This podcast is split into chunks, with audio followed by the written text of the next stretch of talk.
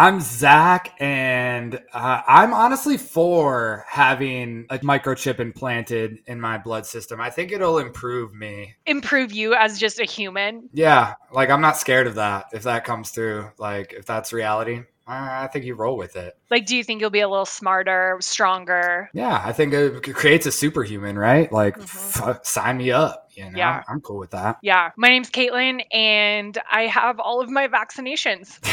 Good. I'll just clarify, same here. Uh, I literally forgot to come up with an intro, and that's what I got. So just wanted to make that super clear uh, before we go into this. Welcome to Manipulating the Masses. Don't give yourselves to brutes, men who despise you, enslave you, who regiment your lives, tell you what to do, what to think, or what to feel, who drill you, diet you, treat you like cattle, use you as cannon fodder. Don't give yourselves to these unnatural men, machine men with machine minds and machine hearts. You are not machines. You are not cattle. You, the people, have the power. Today, uh, we're going to be taking a look at the power of social media to change the national conversation. Specifically, how the rise of the anti vaxxer movement was fueled by social media platforms and how the social media algorithms became flawed when they tried to optimize to keep people engaged on site it is like a dual uh, fuck up, I guess, on uh, our part. So, my first question to you, Kaitlin: How do you get your news right now? Like, how do you stay updated? Where do you go? What, what's your resources? How do you stay? Oh God, um, social media. I'm not kidding. I'm. It sounds really pathetic, but I follow a lot of accounts that that's where I get my information from. And Zach, I'm playing into the algorithm because I choose which accounts I want to get my news from. And I'll just uh, put myself out there. They are typically left leaning accounts. So, yep, we're going to touch on that. You best believe. I get fed what I want to read yes, you're a victim of the algorithm. Okay, you know what? It, it, takes solace in the fact that you are not alone in getting your information from social media. You are far, you are in fact in the majority. I'm so excited to figure out how the anti vaxxer propaganda got spread through social media because we've already touched on disinformation campaigns in social media, particularly in the 2016 elections. We've already touched on that, but this will kind of be the first time that we do more of an in depth research project into uh, a campaign like this. So I'm so excited to hear what you have brought to the table. Yes, because you and I have varied, you run the social media side of our business. You know that I actively disdain social media in all forms. So it is, uh, you'll get some history on why I hate it so much. And uh, I'd love to hear your, because you're in the trenches of it, doing it every day and seeing how it's evolving. So I think it'll bring a nice balance. And then, uh, like I said, the disinformation campaign is a subject near and dear to my heart. I have had personal experience with it for a number of reasons. And, and the first is that I got my start in marketing working for traditional news publications like the Flint Journal, the Grand Rapids Press, the Lansing Chronicle, the Oregonian. Uh, that's where I started. Was like these traditional newspaper, old school ivory tower news outlets. Um, and while I was there, it was really digital marketing was coming into the fold, and I saw them losing subscribers. Social media was becoming more and more prevalent for news, and I saw them struggling, and they were really struggling to adjust to how people were changing getting their news and their information. And it's not because like their content wasn't important. You know, I was on the marketing end, so we would like sell and run the campaigns on the back end. And it's not like their content wasn't important. It was just shifting to A, social media and B like national TV news outlets like Fox News and CNN and all of that stuff. So I mean, the fact that you now get your news from social media. I think there's an element of wanting to get your news from someone you trust and you know directly rather than getting it from a, a newspaper because there is a bit of uh, untrustworthiness you know, everyone blames this quote unquote media. I love that fucking conversation. I really do. Everyone's like, the media paints it, and I'm on both sides, left and right. Everyone blames, paints the media, and I'm using hardcore air quote uh, air quotes right now. Everyone paints this media as the villain, both right and left. And so there's a there's an element of this media being the bad guy and being the untrustworthy one. Uh, and so people tend to you see that you saw that shift firsthand. Uh, people wanted to get their information from uh, their local senators, people who they might have met, or uh, people who they trust, people mm-hmm. who they mm-hmm. idolize, people, you know, what I mean, I'm going to use a pop culture icon, but like, what is Lady Gaga reading? What does she believe in? Like, I want to be yep. like her, so I want to believe in what she believes in. And you saw that shift firsthand. Yeah, and I don't think it's too different than what we've experienced. Like you think about Oprah's book club, and like those books would fly off the shelves in the '90s and early 2000s, pre-social yeah. media, right? Like there's still influencers. There's just more of them now, yes. and they've each have their own niche, right? And I I totally agree with you. I think it's it's fascinating, and I think it's it's it's frustrating on my end but it is the media quote unquote whatever big media's fault. I saw an interesting word uh, chart based on the kyle rittenhouse trials that were going on recently based on the words that left-wing sites would use in the headlines and based on the words that right-wing sites would use in the headlines. And you know the left-wing sites supremacist was a big word. Like a lot of them used like white supremacist, like they used that in the headlines. And then on the right wing sides, most of the, the words were about the judge and about, you know, like highlighting the actual trial side of it. So it's true. It's just separated and there's two echo chambers. And we'll, I think we'll explain why. Cause these media outlets, rather than tailoring their message for their readership, are now tailoring it for social media to get the views, to get the clicks, to get the shares on these platforms. So they're playing to the algorithm a lot more than they're playing to their actual readership. I don't want to derail the conversation too much, but I am interested what was the right side saying about the judge? Were they painting him in a good light or was it matter of fact? I'm just so interested that they chose to highlight the judge. They're trying to paint the judge as partisan. The truth is always going to be somewhere in the middle. And these the problem is these news sites, these media organizations are writing to get the shares on social media because like you they a lot of people on social media follow the people they agree with and like the things that they agree with so they're mm-hmm. trying to get into that echo chamber and the right's doing the same thing they're trying to get into that echo chamber and the truth is somewhere in the middle um, so I think we've lost our way. Social media is to blame.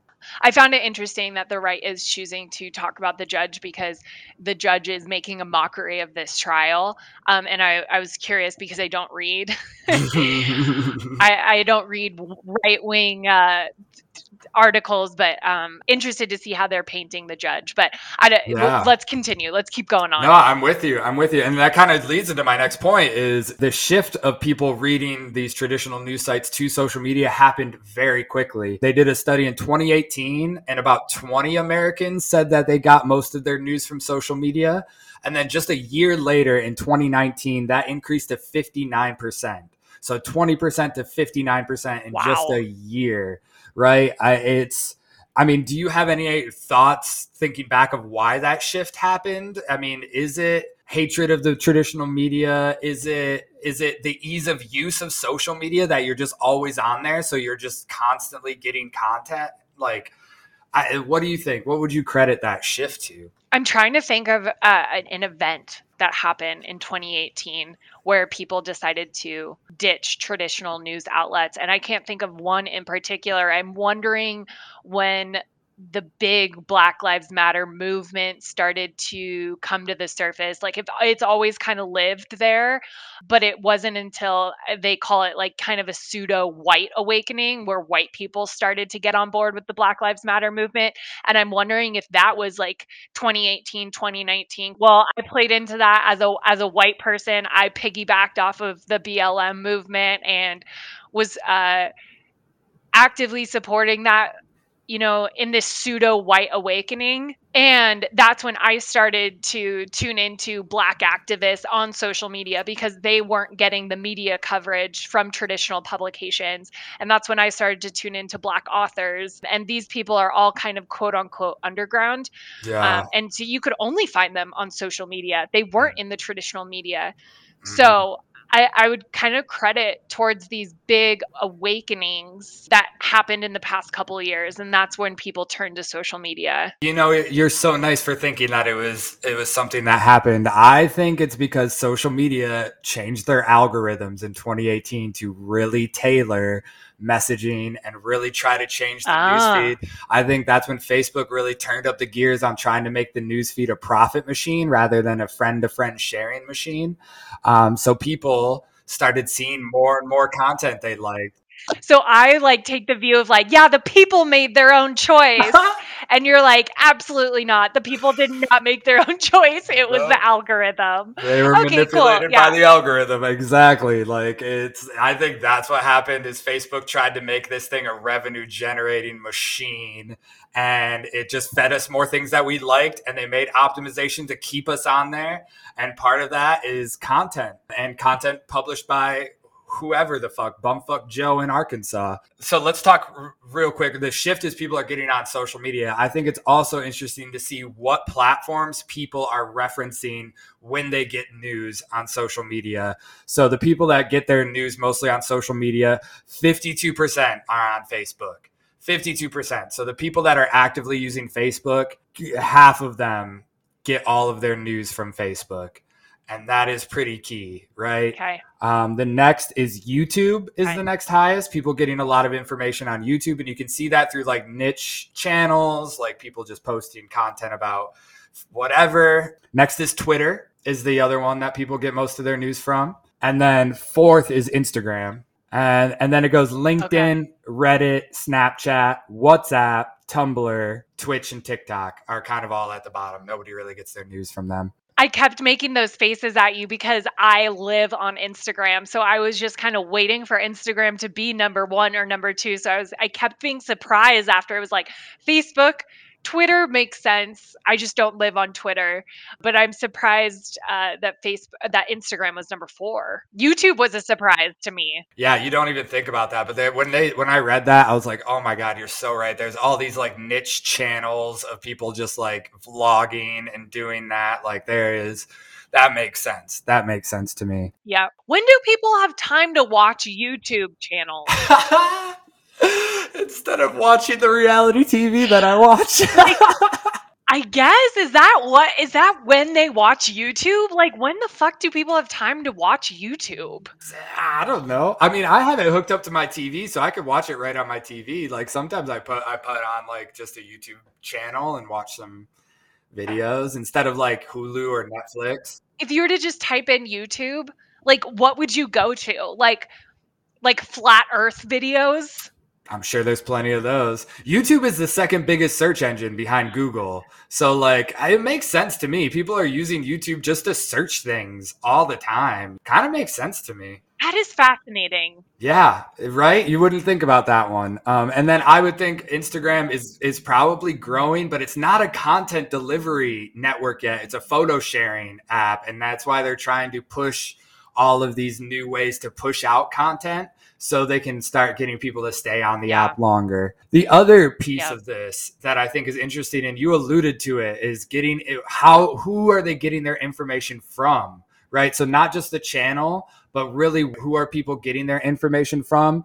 39% of people say that they get their their most frequent source of information is personalities, influencers, and celebrities followed on social media or YouTube. 39%. So it, it's very much what you're saying. You find these like underground influencers, people speaking to the niche, and you follow them and you rely on them to stay updated. Which is to me just so scary because influencers are just people like me and you. Like I am not overly educated in the things I talk about on social media. Yeah. And same with influencers. Like they're just shooting from the hip half the time and they happen to have a following that's going to say what or going to uh, read what they say as bible Mm-hmm. And not only that, but amplify what they say, sharing, sharing it with their friends. It, yes, you create like it.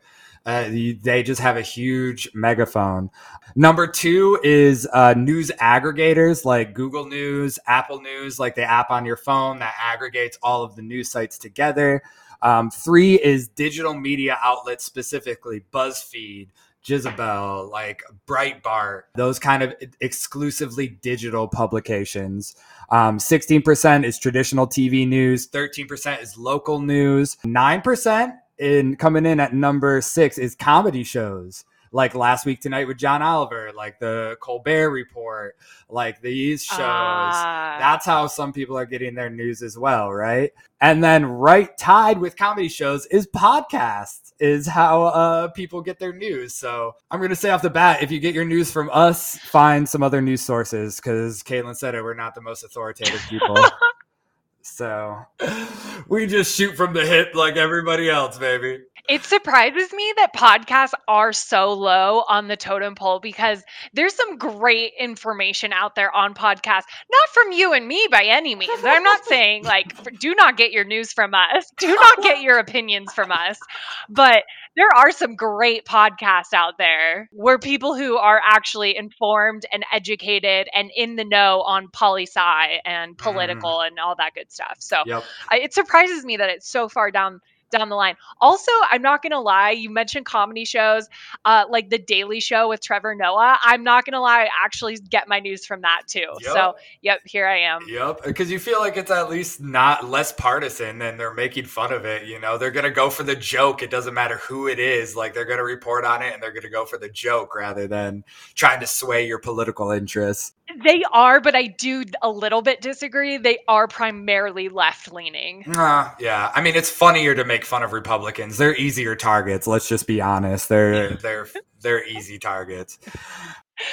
Now you know where Zach and I stand on uh, on the scale of uh, red to blue. yeah, I don't think we've hit that in previous ones either.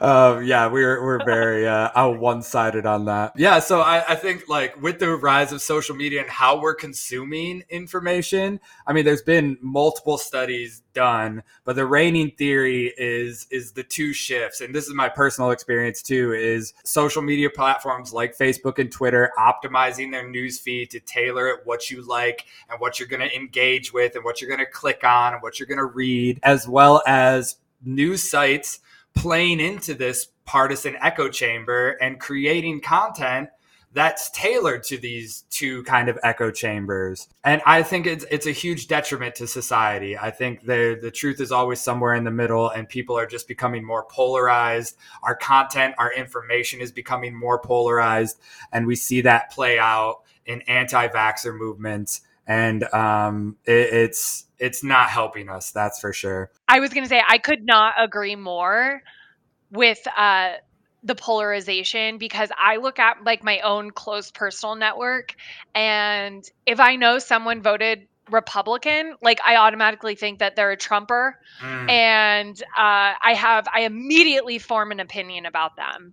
However, ask me five years ago, ten years ago, and I could easily have a conversation with a Republican and not make those assumptions and we could go to Mhm. dinner and have a great time. But now I won't even give them the time of day because I assume that they're a Trumper. And same with right wing. Like I don't want to discount that either. Like they know my voting status, they know that I'm very left leaning, Mhm. uh, and they probably make those assumptions about me. But 10 years ago that that wouldn't have happened. It didn't happen. Yeah, no, I agree. I, I think there just needs to be more debate, and there, but there's no good online space for debate, right? Like that's the problem. Is there the social media No. is designed to for people to agree with you. There's no place to put out your opinion where people can disagree with you and try to keep it civil, at least, you know. Nobody's asking for a healthy debate either. Ah, yeah, I I think it's like an almost build it and they will come type of scenario. Like nobody's asking for it because they're too caught up in their own echo chambers.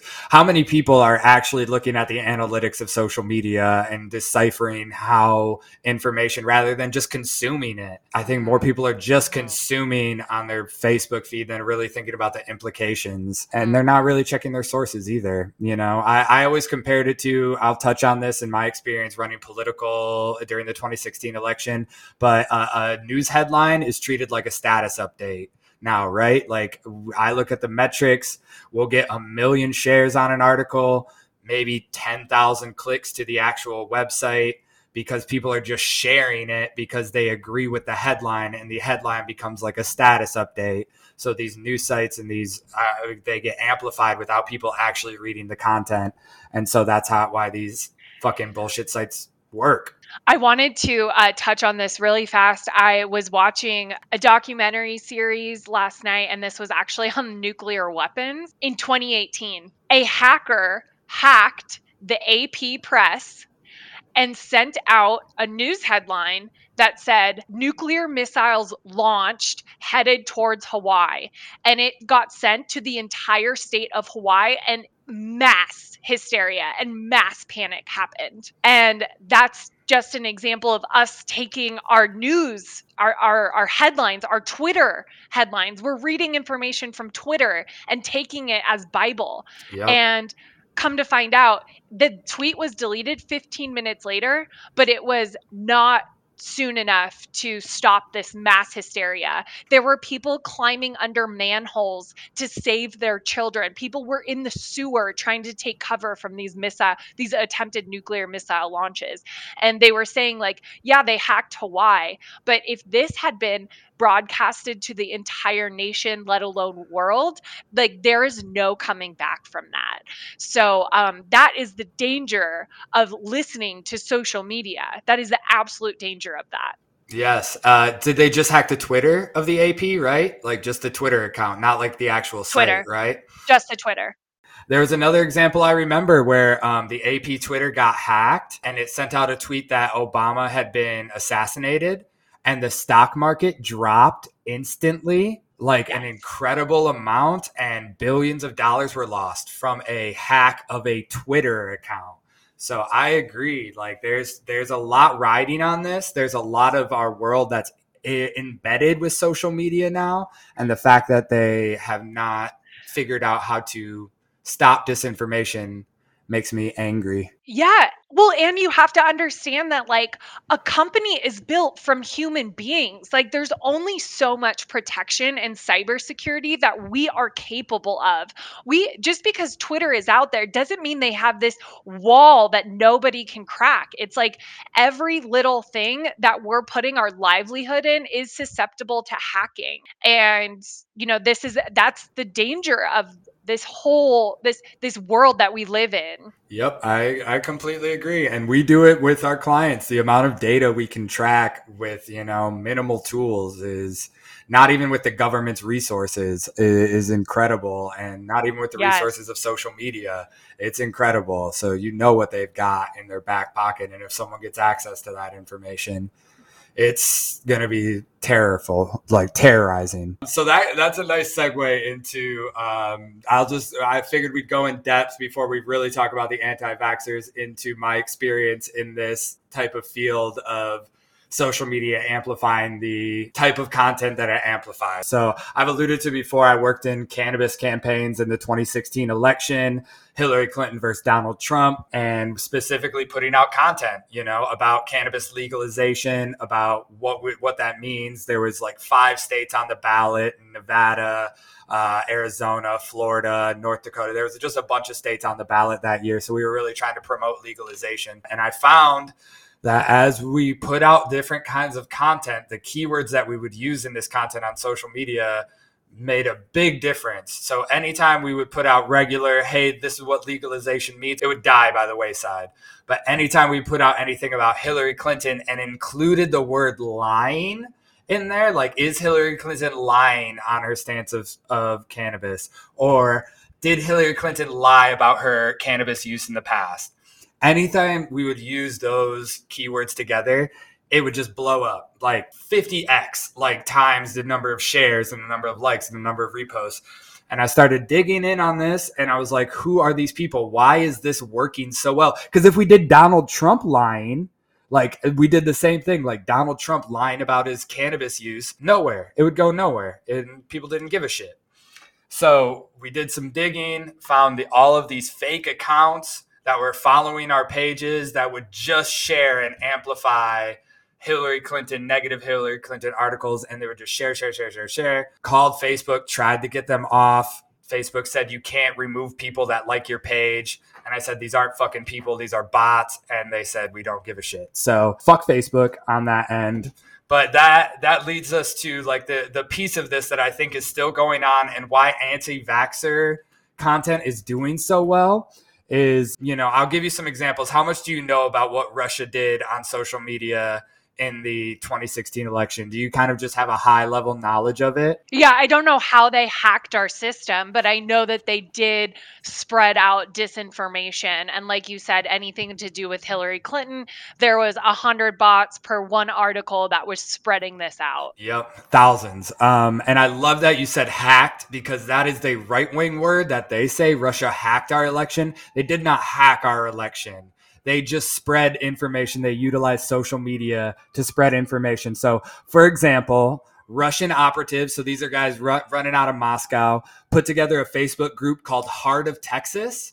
So it's a Facebook group that people could join and it shared like memes and content, garnered about 10,000 followers. So not a bad group, not a pretty decent size. And then you figure those 10,000 people are sharing the content. So it had some good visibility and it shared content promoting Texas to succeed, secede from the United States. So Texas to leave the United States. That's what was its main core message. Bye. Bye. Good riddance.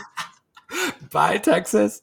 Uh, no, no. Love Texas. Love Texas. Okay. Like, uh, Texas listeners, I'm all about that. As a side note, we were traveling and we had a layover in Houston and I looked over at my husband and I was like, I'm not buying a single fucking thing at this airport. I'm not contributing one dollar to Houston. that was my real stick it to the man. I'm not going to buy anything in Houston. Hey, buying power. We've talked about it. That's a real deal. I think that was a good call. I think that was a good call. So it started these Facebook groups, like uh, right wing, focused on that kind of messaging to garner followers. In addition, the same group of operatives running out of the same building uh, started an online publication called blackmatters.us.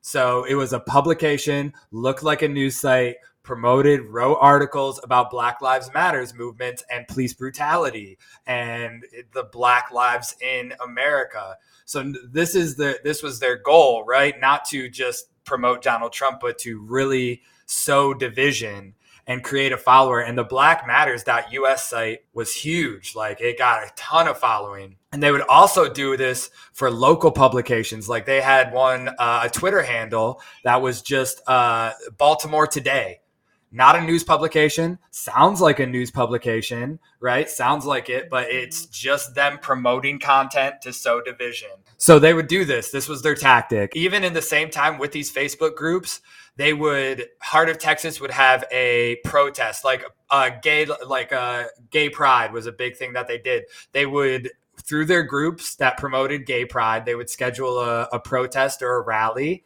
and then through their groups that they collected that were anti-gay movement, they would schedule a counter protest on that same day. So Russian operatives would literally be putting together a rally for one side and a counter protest for the other side to meet and fight and sow discord.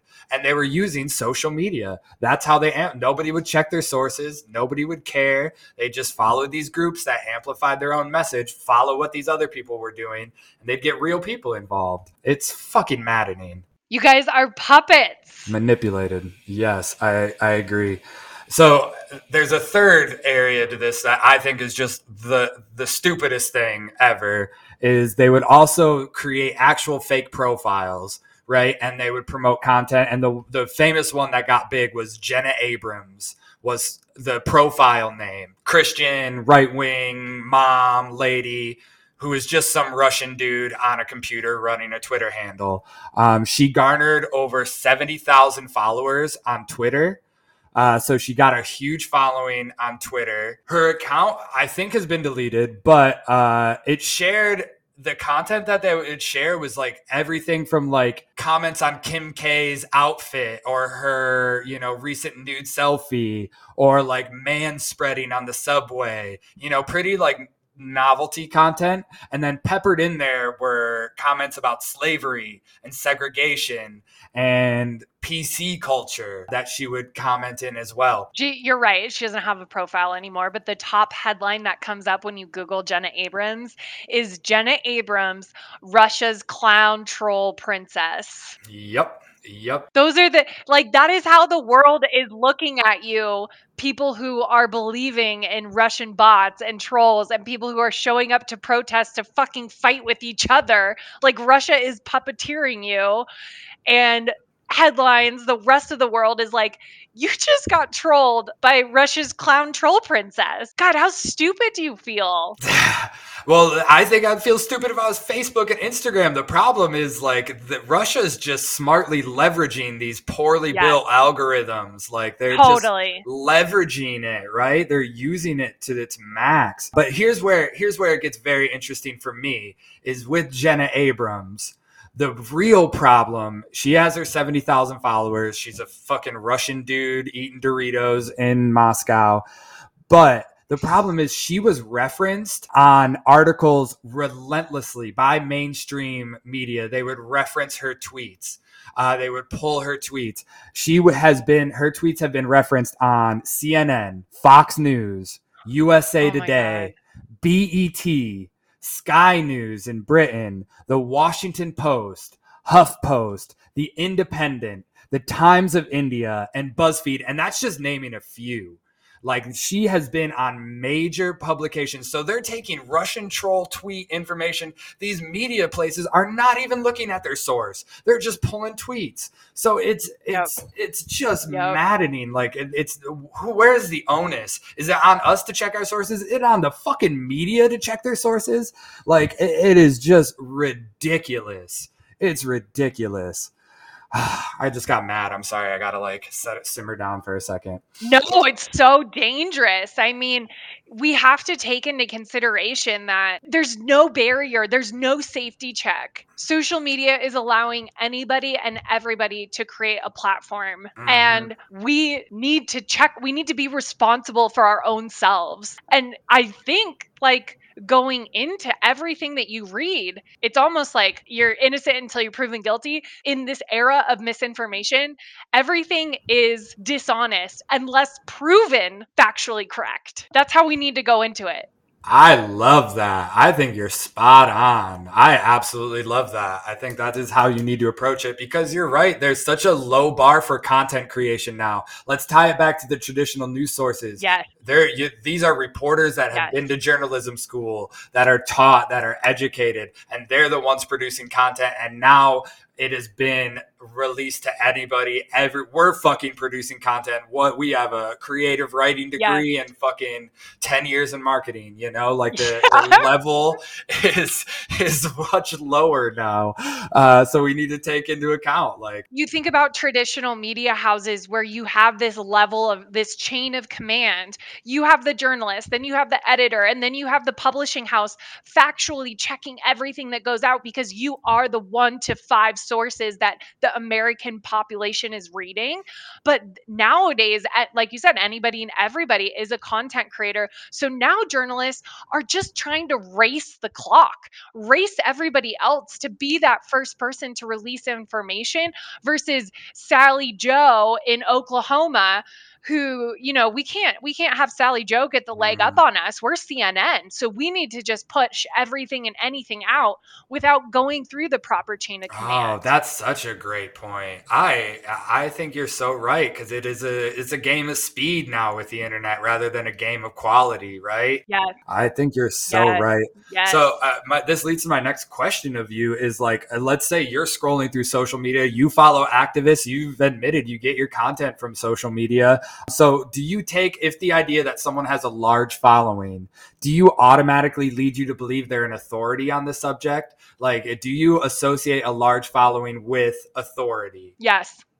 And I say, like, that's my knee jerk reaction is to say yes. I think being in this industry, I do do a little bit more fact fact checking, but I'm guilty of it just as much as the next person who doesn't know shit about marketing mm. is guilty of it. I did something that I like regret. It ended up being okay, but there was a post, a tweet I posted on our agency account. I told you about this. It was months ago, and the tweet said 100% of all living US presidents are vaccinated, including Trump himself. And then it said something like 100% of all US senators and 90% of all congressmen and all mm. Republicans.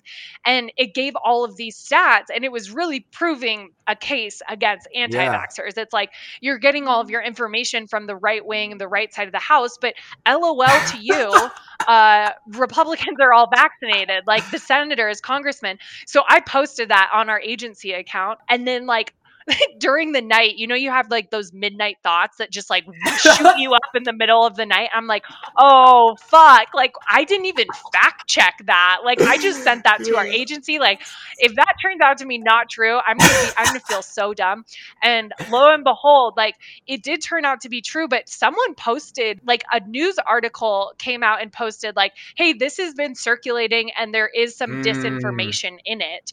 For the most part, the the yeah. message was still the same, but the numbers were slight, slightly skewed in this tweet. So, you know, I am 100% guilty of it and susceptible to this disinformation. You and I both, even so aware of it, just as much as the next person. I agree. We like th- we want to read things that validate our thoughts. We want to read things that validate what we're thinking yeah. inside, whether it's right or wrong. We want validation. Yeah, and and I think back to your original question, like you really did ask if they have a big following, are you more likely to trust them.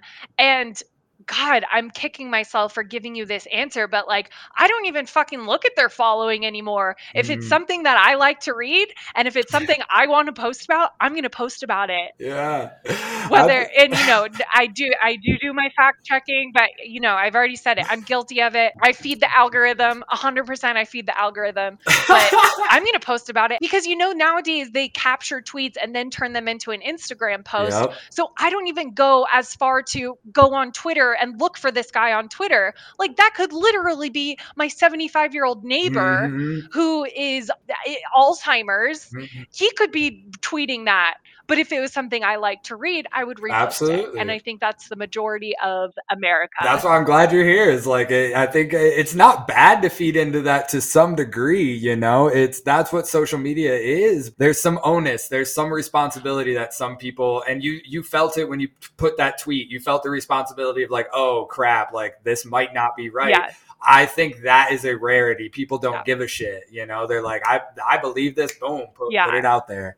A big point of this podcast and why we talk about this is kind of shedding light on everything that uh, we personally have fallen victim to and what we have come to realize working 10 years in this industry now on how easy it is to become manipulated. So I think as we go through each one of these podcasts, we're calling ourselves out, and I am calling myself out majorly on this podcast. I feed the algorithm, and I only read what I want to read. There, I said it. Okay, now we can move on. I, I love it. I love it. I think you're so right, though. Like being scammed, I think it's important to talk about it, right? Like being scammed. I've been scammed. Like that's yeah. an important thing to talk about. You know, like how we are manipulated. I love reality yeah. TV, and it's melting my brain, and it's important to talk about that. You know. yeah. Okay, so that that segments nicely into let's talk about the anti-vaxxers specifically. What's going on now? We've talked about the system that they use, how the algorithm plays into this. My first question to you is do you know any you don't have to name them, but do you have anti-vaxxers in your life? Have you had conversations with them about yes. about this, about anti-vax? No. You, you, haven't talked to them. You just know them and you're like, leave it, leave it be. I am going to, and I said this to myself before going into this podcast, is I'm going to tread very lightly on my personal connections with anti vaxxers mm. because mm. these are relationships that I've formed and I like these people as a whole. And it actually shocked me when I found out that they are anti vaxxers or they don't have the vaccine. And so I just got finished putting on a major wedding. Mm-hmm. And we decided as a couple to actually not require vaccination cards. We did require that everybody come with a negative COVID test. Mm-hmm. But the both of us were kind of like, I don't really want to know who's not vaccinated or not because these are people that, you know, I have, a, I, we like. and all of a sudden we share very, very very different views on this that is changing lives like we are in the middle of a of this like socio political war with mm-hmm. anti-vaxxers. Um, mm-hmm. So I'm treading lightly. I do not have conversations with them, and I do have a good amount of people in my life that are not vaccinated. Well, good on you, because I have a good. What about you? Yeah, I have a good amount of people. I have a good amount of people that are anti-vaxxers, and I will not shut up to them about that. I will press them.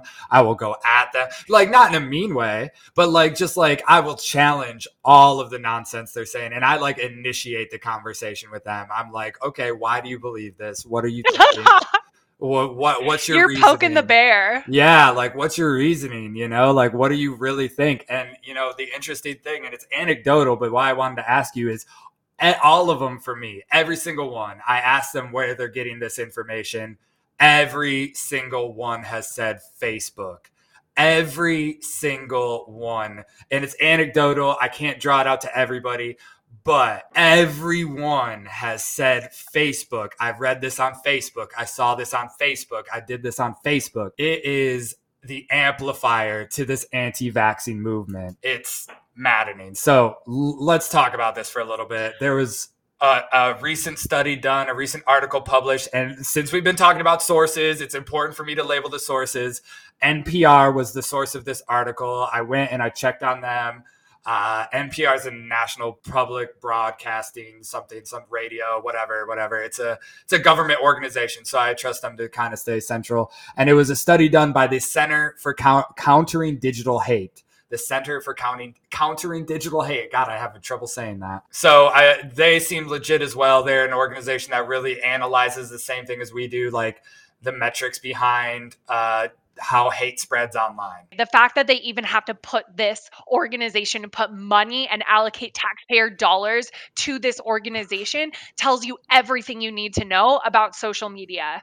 Like, we have put together an organization that says we need to discredit social media uh, and digital marketing hate. Mm-hmm. Uh, so continue. That was going to be my only point. Well, I think that is a fair point because they probably get government money to do these research. So they are getting grants from the government to yeah. do this research. So even though it's not a specific government organization, I would assume that they're getting funding, uh, which is just exactly what you're saying. Like, why the government is dedicating tax dollars to figuring out why we fucking hate each other online so much. But here's the interesting yeah. takeaway: they did a study of the anti-vax movement specifically online. They did a study of why this has taken off so rapidly and why it's consumed so many people. And they found fascinating part of this. They found that 65% of the shares of anti-vax content online through Facebook, 65% comes from just 12 accounts. So 12 accounts are creating the content, generating 65% of the shares about anti vaccine content. So that means these 12 people are manipulating the conversation and they're generating massive visibility. And they labeled these people the disinformation dozen which I love. I thought that was some good marketing. Me do too. you have any thoughts on That's that? That's catchy. Yeah. Do you have any thoughts on that? Who are these 12? Do they have personalities? Oh yeah, we'll go into who the twelve are. Okay. Uh, you're good. Uh, no, I don't have any immediate knee jerk reactions. Um, only because you told me that before the podcast, and I am shook to my core. I am shook to my core that it comes from twelve people, and those twelve people got in like fifty percent of the nation on board with this anti-vax campaign. Yeah. Um, so I'm just so interested to know who these twelve people are. Okay, yeah, let's do it. Um, because they're taking up a majority of the conversation online. These accounts were singled out because uh, they have a a large following, b they produce a large amount of anti-vax specific content, so they're niche They're, they got their niche in the anti-vax world, and then they also have been singled out because they have grown rapidly over the course of the vaccine rollout. Their their following has grown an incredible amount from March, February 2021 to now. Incredible numbers. Let me give you them. So tracking all their accounts across three channels Twitter, Instagram, Facebook. These 12 accounts had a collective following of 877,000. So just shy of a million in uh, June 2020. So this is last year, 2020, just shy of a million. In March 2021, as the vaccines were rolling out, they had a collective following of 59.2 million people. So from just under a million in less than a year to 59.2 million. Fuck America. Fuck these idiots online is my knee jerk reaction. Why? Why? You're following people that are just validating your your thought. Ah, it just makes me so mad. Do you have any thoughts on that? It just pisses me off. Like you could have told me any number and it wouldn't have shocked me no number would have shocked me because like that's the age we live in. You could have told me a billion people and i was like mm, yep that tracks. That's yeah. probably correct. And i also you know you said fuck america. Like i hate it here. I love that comment on social media. I hate it here. Uh, but i will say it again like I am susceptible to only following accounts that I want to read information from. So this does again does not shock me. Like I do the same thing on left-sided accounts. So those are those are kind of my thoughts on that. And I will give an agency note here. We started our agency Twitter and I was getting shit from you and our social media manager Morgan for following like Matt Gaetz and Marjorie Taylor Greene, like those Republican House people. They're like, "Why are you following them?" I was like, I'm admittedly I'm following them just because I want to talk shit, like from our agency account. Like I just want to fucking talk shit on them. But I think I wanted a balance of like information that was coming into our feed. So you know what? Totally. Hate all you want. No, totally. I actually do the same thing. Uh, you know, all the shit I just talked about myself. I do give me myself a little bit of credit because while I have the CNN app on my phone sending me notifications, I also have the Fox News app on my phone sending me notifications because I, you know, sometime around last year, I was so interested in how the country was becoming becoming so divided. Mm-hmm. And it had mm-hmm. everything to do with the type of headlines that Fox News was putting out versus CNN. Mm-hmm. And those are two very polar opposite sources. Like there's like maybe MSNBC might be fallen somewhere in the middle. Um, but so I decided to go kind of polarizing. I agree. I think that's great though. On Instagram, someone, one of my connections, someone I went to high school with, posted something from an account, very, very right wing account. So I ended up following that account because I was just so interested in like what they were posting. And finally, it got me so fucking pissed off. I had to stop following them. But um, you know, I tried. Yeah. I tried. I tried. Valiant effort. Valiant effort. Just let me live in my liberal. let me live in my liberal bubble. Let me. I love that. Just leave me a piece. Like, god damn it. A piece. I'm with you. Uh, okay. Okay. So let's go through the twelve. A. I'm gonna list off their names, and then I pulled off a couple of the the uh, more interesting ones. Um, so.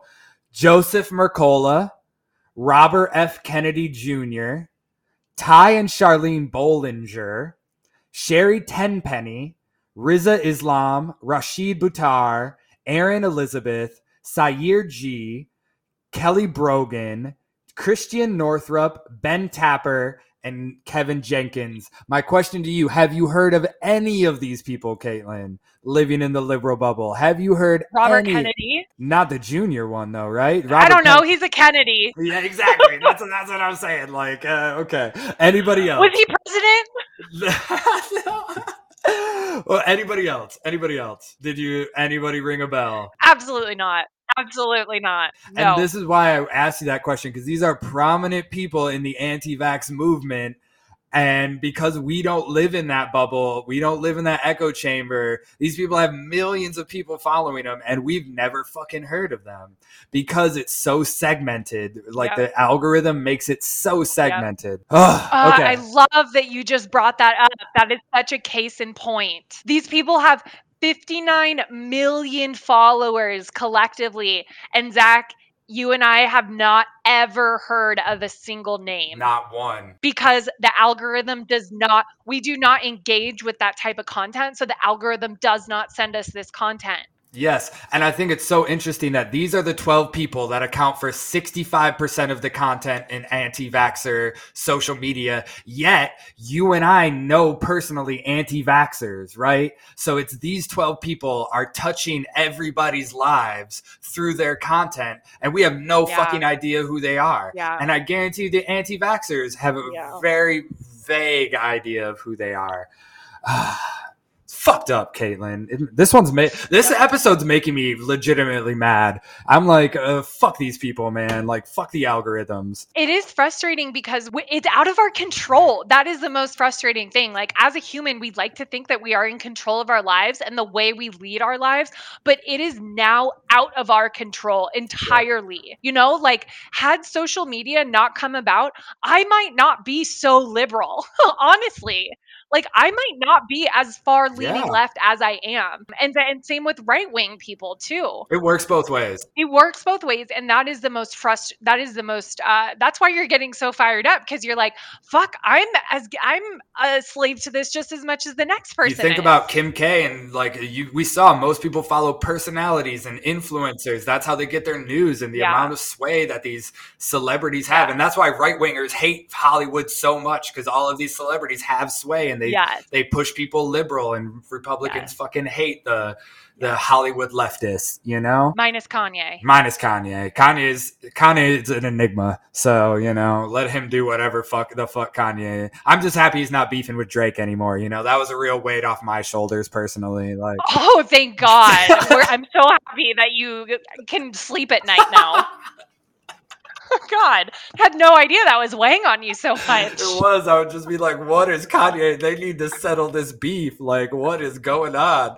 Uh, okay, so let's let's talk about some of these these these uh, anti-vax content producers. Is all I'm going to really yeah. call them. So number one on their list, Joseph Mercola 3.6 million followers. He is a successful anti vaccine entrepreneur. He owns a business that sells dietary supplements and he promotes them as uh, fake cures for alternatives to the vaccine. Specifically, a lot of his content was about how hydrogen peroxide, which is that shit you mm. put on your cuts to like disinfect it, cures COVID. Was he selling malaria pills also by chance? And now is his new venture horse tranquilizers? Probably. Or the horse dewormers? Mm-hmm. And that's, I wanted to pull him out because we see that consistently in these 12 too, is they have an active financial interest in people For not profit. getting Mm-hmm. And people not getting the vaccine. So they're actually promoting their businesses, making money, and then they're amplifying this message. You pulled out the other one, uh, Robert F. Kennedy Jr. He's obviously of the Kennedy fame. He is the owner of the Children's Health Defense Group that publishes a wide range of anti vax articles he even put together and released a film this last year that targeted members of the Black and Latino community with tailored messaging for anti-vax mess- for uh, anti-vax material, which is something that we haven't really touched on in the anti-vax is is how it skews to the Black and Latino communities rightfully so in some degrees, especially for the black community, rightly so. But they are tailoring messages for these communities because they know there's kind of a base skepticism uh, for getting vaccines. Well, additionally, Latinos are typically, and I am casting a wide net here, but they're typically Christians. And so they believe in God, and Republicans mm. rely a lot on Christian faith to push their agenda. Yep. And so that's also how they're tailoring messages is this Christianity message. Um, and that is, but from my own standing, again, do not take my word as Bible, but I am I am thinking my hypothesis, my analysis of the situation is uh, if you are aligned Republican, you're aligned with God, therefore you're aligned with anti-vaccine. Yeah, and I think you're dead on, and it's no fault of you for hypothesizing that. That's directly from Republican messaging. They want to be the party of God. They want Democrats to be the party of secularism, fucking orgy satanic worshippers. So, you know, I think you're I think you're right on that. Okay, so the next the next is a couple that I pulled out. Uh, they're Ty and Charlene Bollinger. If you have a chance, look them up. They look like fucked up Ken and Barbie, like the the evil twins of Ken and Barbie. They're entrepreneurs as well, and they run a network of accounts to market their books and DVDs about vaccines, cancer, and COVID. Uh, in 2020, they launched the United Medical Freedom Super PAC to help fund candidates who promote anti-vax conspiracies in Washington D.C. They are credited with uh, the the initial promotion of the theory that Bill Gates wants to inject everyone with microchips. He's put microchips in the vaccine, and you know, remember when that wave came around, and they were like, so they're credited with really amplifying that messaging. Did they start that messaging, or are they credited with amplifying it? It's hard to peg. I would say they started yeah. the national conversation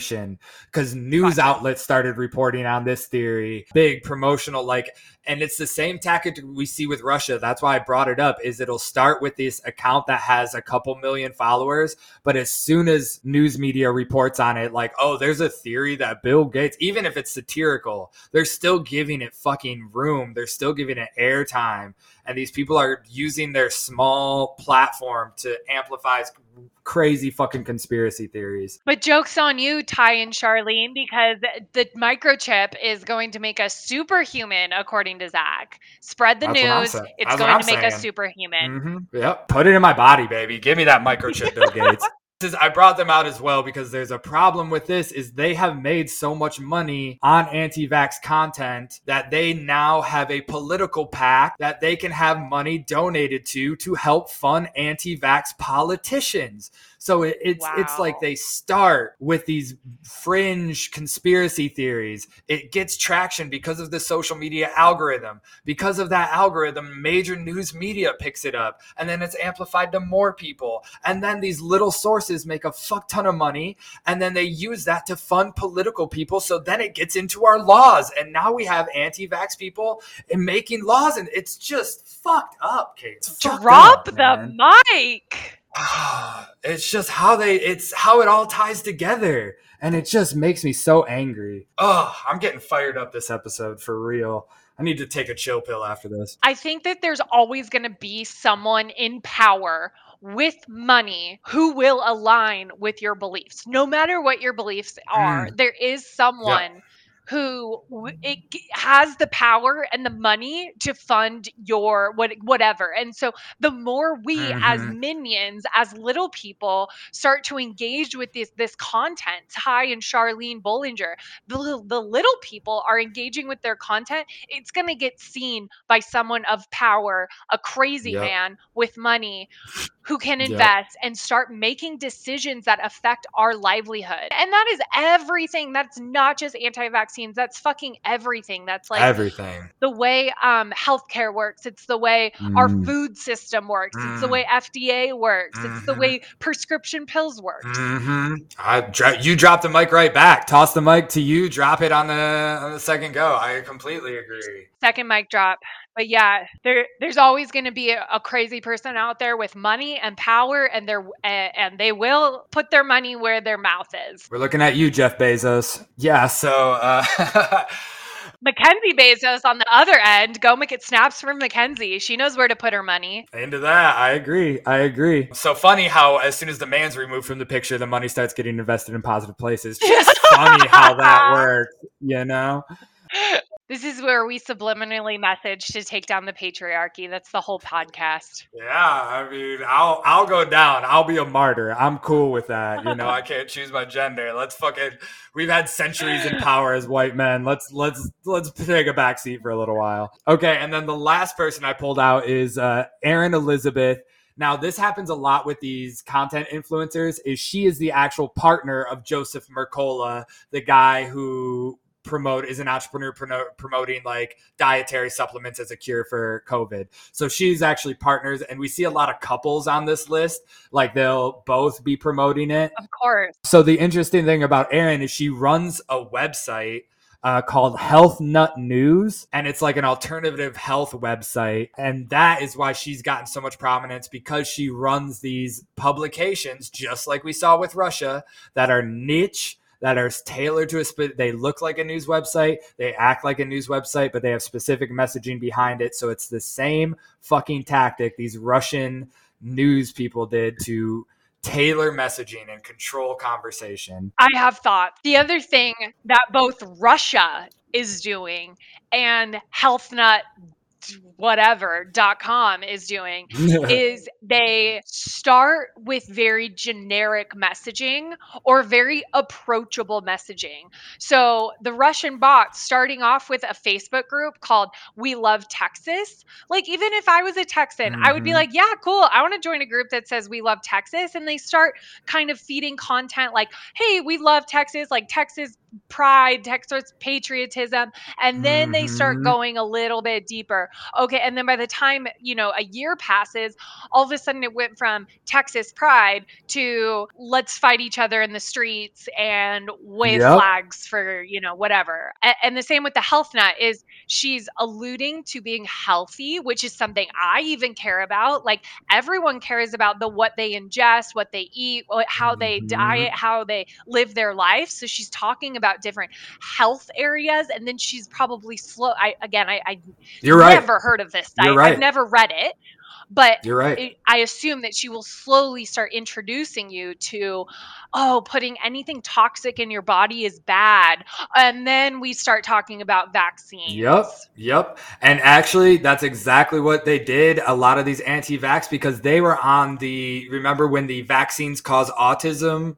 Huge push was happening, yeah. that's when they started yeah. feeding in that kind of like content. And it's the same thing Russia was doing. You're right. Like they just put in Texas Pride and they're building who knows what other audiences they have on social media. Yeah. And they're just cultivating that audience until they can leverage it against another audience, until there's something like the Confederate flag coming down. That's when they started flipping the script on that Heart of Texas group was like, oh, they're trying to take down the Confederate flag. They they just built build these audience and they wait. And it's the same thing that these guys are doing. They just built this like vaccine cause autism group, even though it was a minor group, until now they can leverage that group because vaccines are at the front of the conversation in the US. it's little things like they talk about not necessarily what the Confederate flag stands for, but they're talking about with the marketing message, they're talking about, oh, George Washington fought. And if you don't appreciate this flag, then you're not a true patriot. And these are all your mm-hmm. relatives mm-hmm. that died in this war to have the ownership yep. of this flag. Like this is your blood, brethrens, come mm-hmm. together. Like this is this, this is our history. and uh and in reality it's just like let's just state what the confederate flag stands for. It's fucking racist. Let's just take it like yeah. i don't need to know that part of my history as a white person. Can we just erase yep. that? So yeah the marketing message is they pick and choose what they want to talk about and how they portray things like the confederate flag or va- vaccine. Uh, they pull at your heartstrings. I agree. Everything. and the same thing that we do in marketing. They they yeah. try to play into the story. And i will just say i saw i was in north carolina a few weeks ago I saw the only Confederate flag bumper sticker that I will ever approve. It was a bumper sticker, had the Confederate flag on it, and then it just had "You lost, get over it." Like, ah, like yeah. So I was like, okay, that's that's acceptable. Like, that's fucking take acceptable. an L and um, move on. Yeah, like just get on. Like, awesome. Um, yeah, so I think we have a lot to say. We've obviously like we're trying to keep this to an hour, so like uh, we could talk about this all day. Like uh, is there any thoughts? Are you surprised? Were you surprised that so few people can have such a big influence on our national conversation? Absolutely. Absolutely. Are you surprised? Mm-hmm. Let me ask you. Mm, yes and no. I mean, I'm surprised it was so few that it was only 12. I was banking on like, you know, 50 like niche blogs that are putting out all this stuff. So I was surprised that it was so few a number that could do that. I think the the the so few the 12 plus the amount of space they take up in this conversation being at 65% is so alarming. My takeaway from this is it's important we need to find some way to engage to break the echo chamber i think is the key right? Like a lot of people are just like that person that you talked about like they seek out right-wing information to validate themselves. Left-wing people yeah. seek out information to validate their opinion.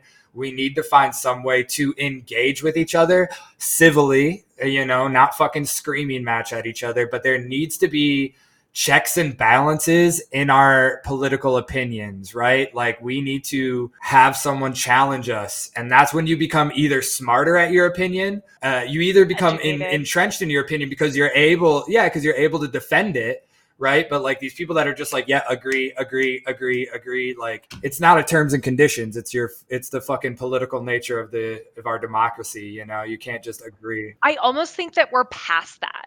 I think we're past the point of engaging and having civil conversations with each other because there will always be an article to support your opinion and to back you up. So yeah. you guys can sit and fucking yeah. fight with each other all day because there's a blog out there. There's there's an opinion out there on, you know, on an official sounding website that you bring to the table and you're and you're not willing to listen to the other person and saying this who is this guy? Who is this guy what mm-hmm. makes him creditable in, in your in your mm-hmm. argument so i think I don't know. I mean, I hate to like I think we're past the point of asking to have a civil conversation. I want to bring up this, this other scenario. My aunt, she posts religiously about Trump shit. And during 2020, again, this was when I was a troll. This was when I was fucking fired up about the election.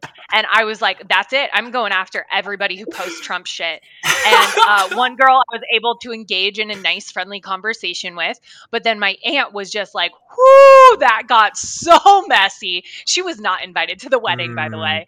But that got so oh. messy. and she started saying, you know, socialism is a slippery slope to communism. And she was like Jesus we have elder yeah yeah they love to harp on socialism slipping into communism i ask them to define socialism. This is what oh i do God, with I republicans that say that. I say define socialism for me. Tell me what socialism is and then i'll then i'll listen to you. And they don't it's a buzzword like Republicans it's are so buzzword. good. It's just a buzzword. They're, yeah, they're like socialism. Totally. Oh, bad. You know, like totally. And I'm like, you from uh, uh, God, I don't even know where she lives. Is it Minnesota? No, Minnesota's kind of left. It's uh, anyways, the deep south. you from the deep south who lives like mm. not in a great place. Like, trust me, we're if we were to all turn into socialists, we're not coming after you. We're not coming after anything you own. So you're safe. Yeah. Like you have nothing to share with the rest of us. So you're oh, good. Oh, yeah. yeah. uh, anyways, I do I do digress, but I wanted to say that she started arguing with the fact that the elderly uh, are eating cat food, and I don't even know how we like that is how toxic this conversation Jesus. got into. But the elderly, and I was like, "Oh, can you share that article with me?" And she's like, "I don't fucking need to. Like, I'm just gonna Google it for you." And I was like, "Oh, good old mm. Google. Uh, is the mm. elderly eating cat food?" Yes, there will be a fucking article that populates mm-hmm. for that. Mm-hmm. There is someone once upon a time in the history of the internet who wrote an article about the elderly eating cat food, and that is what you can support your argument with. you tell your story now. Now you're fired. You up. tell yeah, your no. story. I got to turn off my space heater. I know. That's. I was like, I was like trying to calm down too. I was like, oh, I got to take a chill pill. Like I'm getting fired up. I'm getting fired up. Um, yeah. So mine is my parents are conservatives. They're Republicans. Uh, I'm very mm-hmm. liberal. So, but we do, you know, we have back and forths every now and then. It gets heated but like uh, that's why I believe that there should be discourse because sometimes they say shit and I'm like, yeah, maybe I just agreed with the liberal bias on that and I challenge them as well. But there yeah. was one, there was one uh, debate I had with my dad where he he has come around since, but at the time he was a climate change denier. He didn't think climate change was man made. He didn't think you know it was happening on Earth, and I was like man, you're just wrong. Like, what are you doing? And then in the middle of our argument, he like pops open his laptop, Googles something. I don't know what he Googles, pops open this website.